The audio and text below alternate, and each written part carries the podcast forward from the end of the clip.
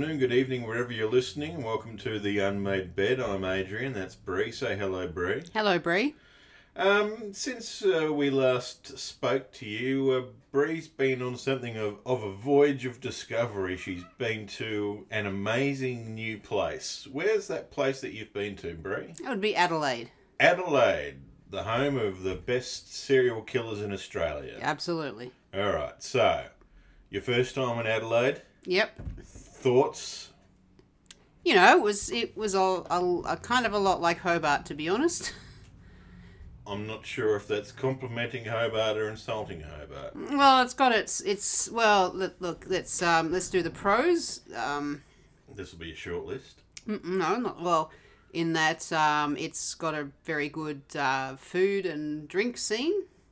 Yeah. Um, for sure. You mm. know, obviously being, you know, near the Barossa Valley mm-hmm. and, um, you know, there's lots of fresh produce and there's some really good restaurants mm-hmm. uh, and that kind of thing. Uh, it's kind of almost a little bit like Canberra in that the city itself is is laid out quite well. Well, yes, that does have... It's yeah. got the uh, the surrounded by the green belt kind of thing going on, mm-hmm. and um, I'll I'll say that the the Adelaide Botanical Gardens is one of the best that I've been to. I've been to many bot- botanical. Any time I go to a new city, I always go to their botanical gardens, mm-hmm. and Adelaide's is, is right up there. Mm. Adelaide's botanical gardens were established somewhere in the mid eighteen hundreds, so it's got a long history. Many many many good. Uh, Good, very big trees, um, and it's just it's it's been it was planned out very well, so it was uh, very nice to visit. Mm. I often thought that uh, Adelaide would be good if it wasn't for the South Australians that live in it. Well, that, that probably gets you to the negative aspect, which was um, so I was I was visiting Adelaide with uh, myself and, and two of my female friends, so mm-hmm. a bit of a girls' weekend that mm. we were having, and. Um, To put it in a bit of context, where all, all three of us are kind of more into, I guess you would call it the alternative scene, in, you know, mm. uh, uh, he- heavy metal, punk mm. sort of music, and, mm. and that's, that's kind of where we all met, mm-hmm. was, was sort of going to those kind of pubs. So when we went out on Saturday night, it started off fairly normally. We went out for, you know, a meal and um, some drinks, and uh, we went to a wine bar and had a bottle of wine, which was nice, you know, sort of fairly. And then we went to, uh, I believe it's called Hindley Street in yeah. Adelaide. Yeah, Hindley or Hindley. Hindley yeah, Street, yeah, which is where all the nightclubs are. And that's kind of when things went a little bit more down. Uh-huh. Downhill. It was, um, uh, you know, it was a little bit uh, sad mm. in... It was just a lot of people queued up for a lot of nightclubs that looked really shitty. Okay. That uh, so the um, we were going to a particular club that's a, a rock bar, right? And we kind of had to almost run through this gauntlet of uh, of of other bars along along the way with all these people who mm-hmm. were, you know, despite the fact it was maybe eight or nine degrees, were wearing not much, right? Um, and just queuing up to get into. I don't. I don't even know that they knew what they were queuing up for. It was just like, oh look, there's a big queue there. That must be the nightclub that's that's really happening at the moment. So let's go to that one. Mm-hmm. Um, so we ran that gauntlet and we, we made it to the Enigma Bar, which is the the sort of rock metal um, pub of Adelaide, and it was a very uh, very welcome stop, you know, as soon as he said, oh, no, it's fine, you can go upstairs, there's a band playing, go, for, you know, go for it. There was no queue, there was mm-hmm. nothing, mm-hmm. and we went upstairs to find a very, very excellent Iron Maiden cover band playing. You just said Iron Maiden cover band. Cover, you? cover band. Cover band. Well, no, well. sorry, cover band. Yes. Yes, um, with a female-fronted Iron Maiden cover band. Really? And she was very, very, very good. Hmm. Um, it, it suits the music, so yeah. Oh, yeah. So just, just perfectly, and uh, so yeah, we we enjoyed ourselves uh, from that point onwards. Mm. So, um, any good wine recommendations that you want to uh, want to tip off the audience about? Uh, we did go on a, a winery tour. As you do. As you do. When you're in Adelaide, you go, what are you going to do? We're going to go to the Barossa Valley and go to a few wineries. So mm-hmm. we had a booked a private tour and uh, went to a few. Like a, it was one was a, I can't remember what the name was, but it was like a chateau sort of arrangement. And uh, um, I bought a nice bottle of nineteen eighty-five port hmm. when I was there, which... Uh, is now sitting over in my bar area, which I haven't opened yet, but I will when we, at some point in, mm. in the near future. Mm. Possibly if the Swans win the grand final. That would be a very good reason to open it. I I have this existential dread this year that it's going to be a Geelong versus Sydney grand final, and I don't know that our marriage can survive it. Well, we survived the uh, the Nick Davis Nick Davis semi-final where... Yeah. We we snatched it from you in the last minute, so... Yeah, and it was right, literally right we li- in Literally front right in front of where we were sitting, so yeah. There you go. Yeah. Anyway, repressed memories be gone.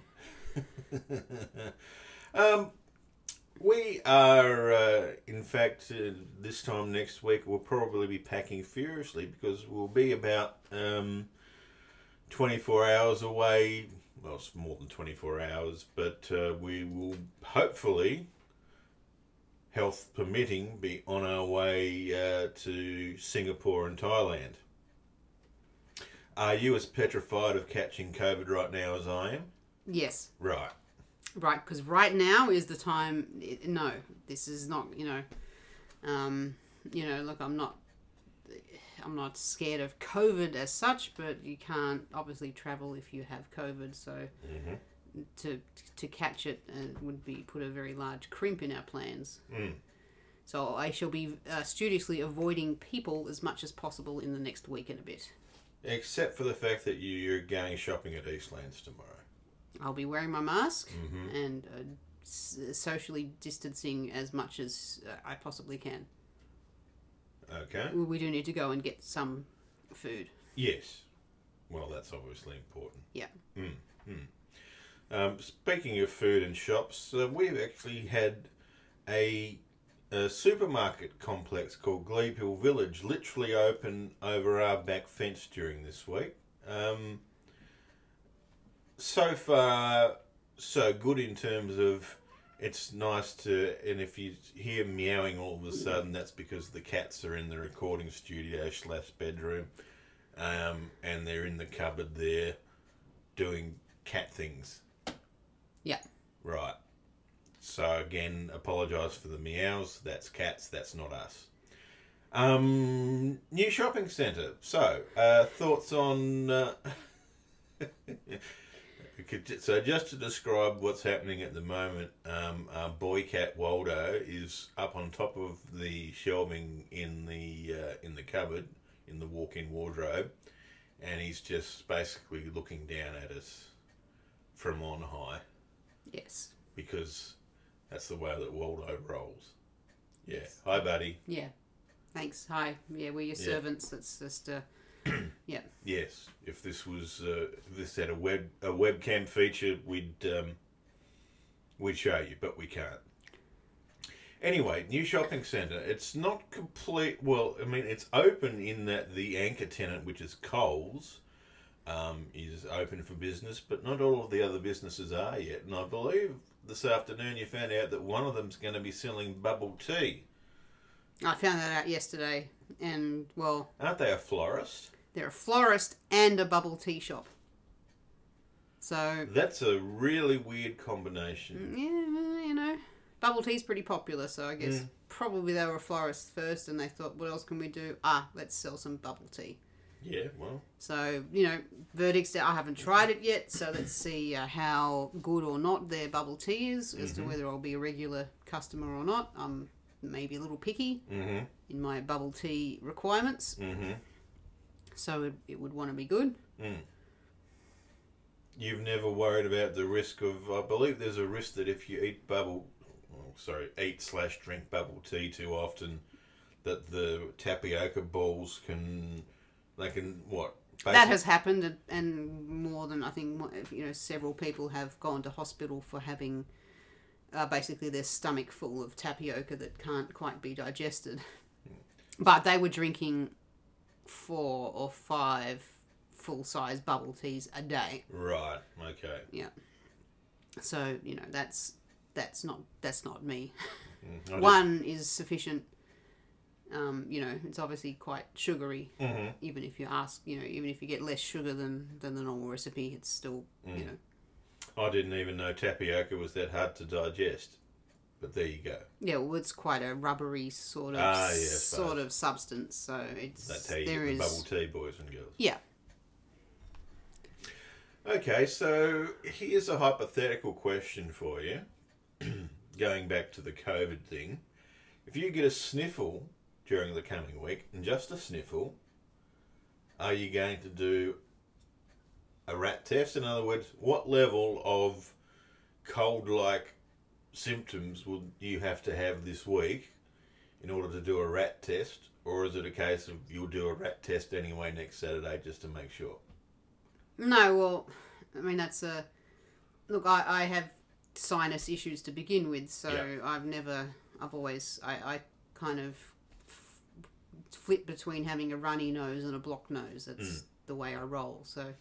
Yeah, based on the people that I know that have had COVID, it's uh, even if you have a mild case of COVID, you know that you've got COVID. Yeah, look, if I have a fever, then that's kind of yeah. kind of a bit of a giveaway, but mm, mm. yeah.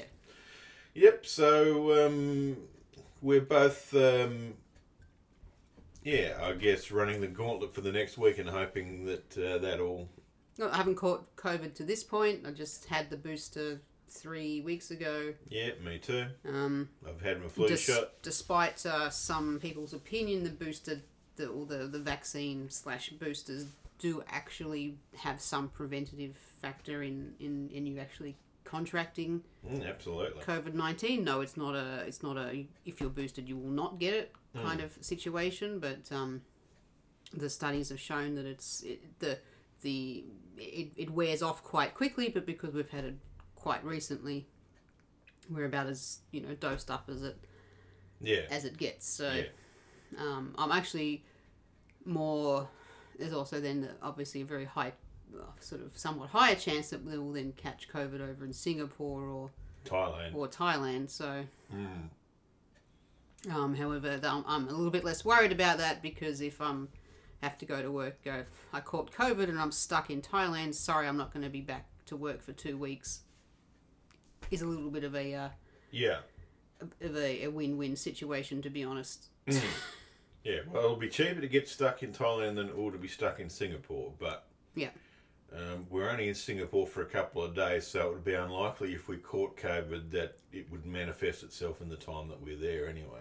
That's that's right, and and Singapore is uh, still got uh, their is it uh, one of the few countries left that's still got masking going on to a high degree.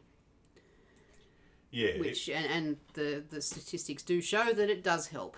Yes, and if you thought that uh, Australia was uh, hardcore when it came to mask wearing, when we did have a mask mandate, you ain't seen nothing yet. Singapore um, uh, takes it to another level, and they also, um, as Singapore tends to do, enforce it very strongly as well. There's a very, very strong community enforcement yeah. sort of uh, mentality within Singapore, mm. which is, you know, one of the reasons why I like Singapore. It's it's a very community-minded uh, country. Mm. Um, you know, not it's not all about me. It's all it's about everyone else. Mm. Plus the food. Plus the food.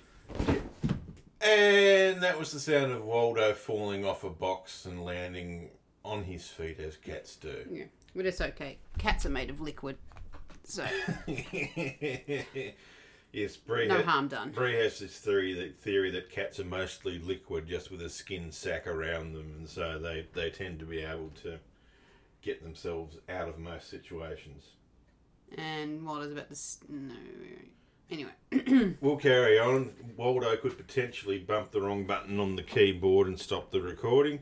Um, we'll carry on. Regardless. But he's actually quite fascinated by the the uh, the sound. Waves on the screen right there. Yes, from where we're doing the recording.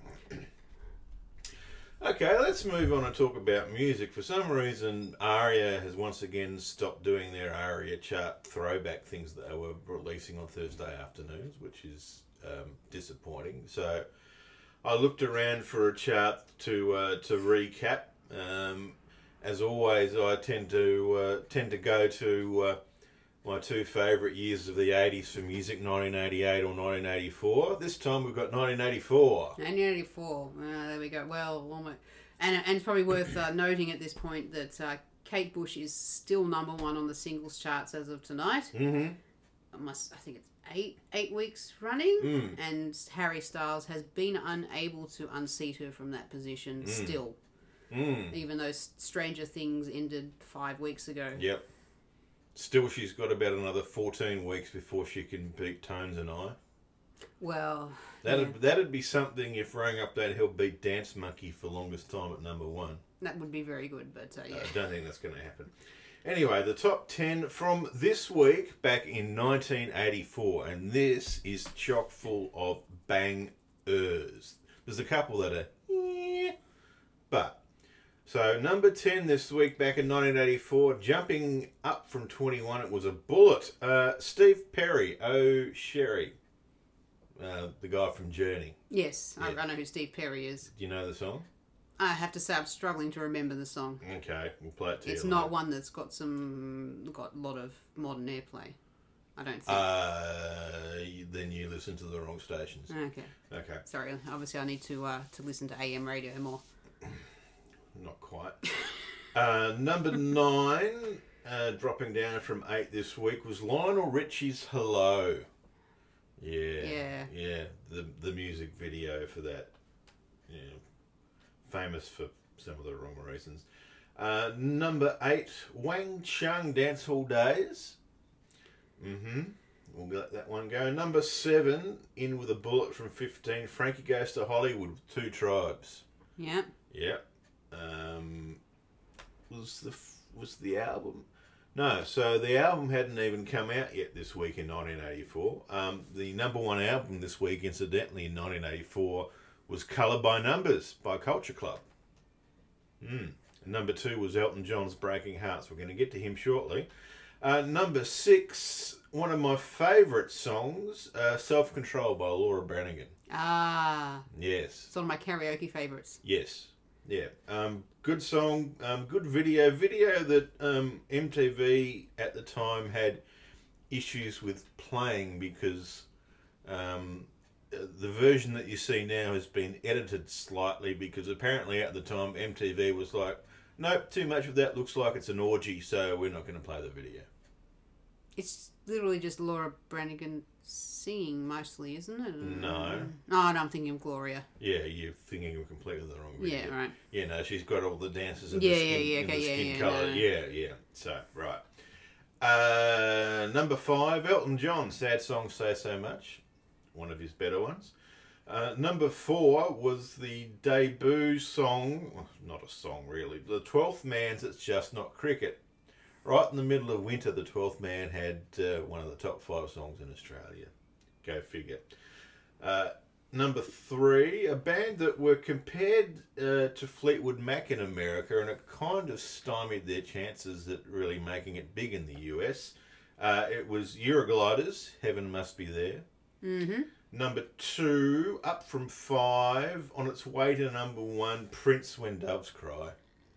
Can't go past that. No.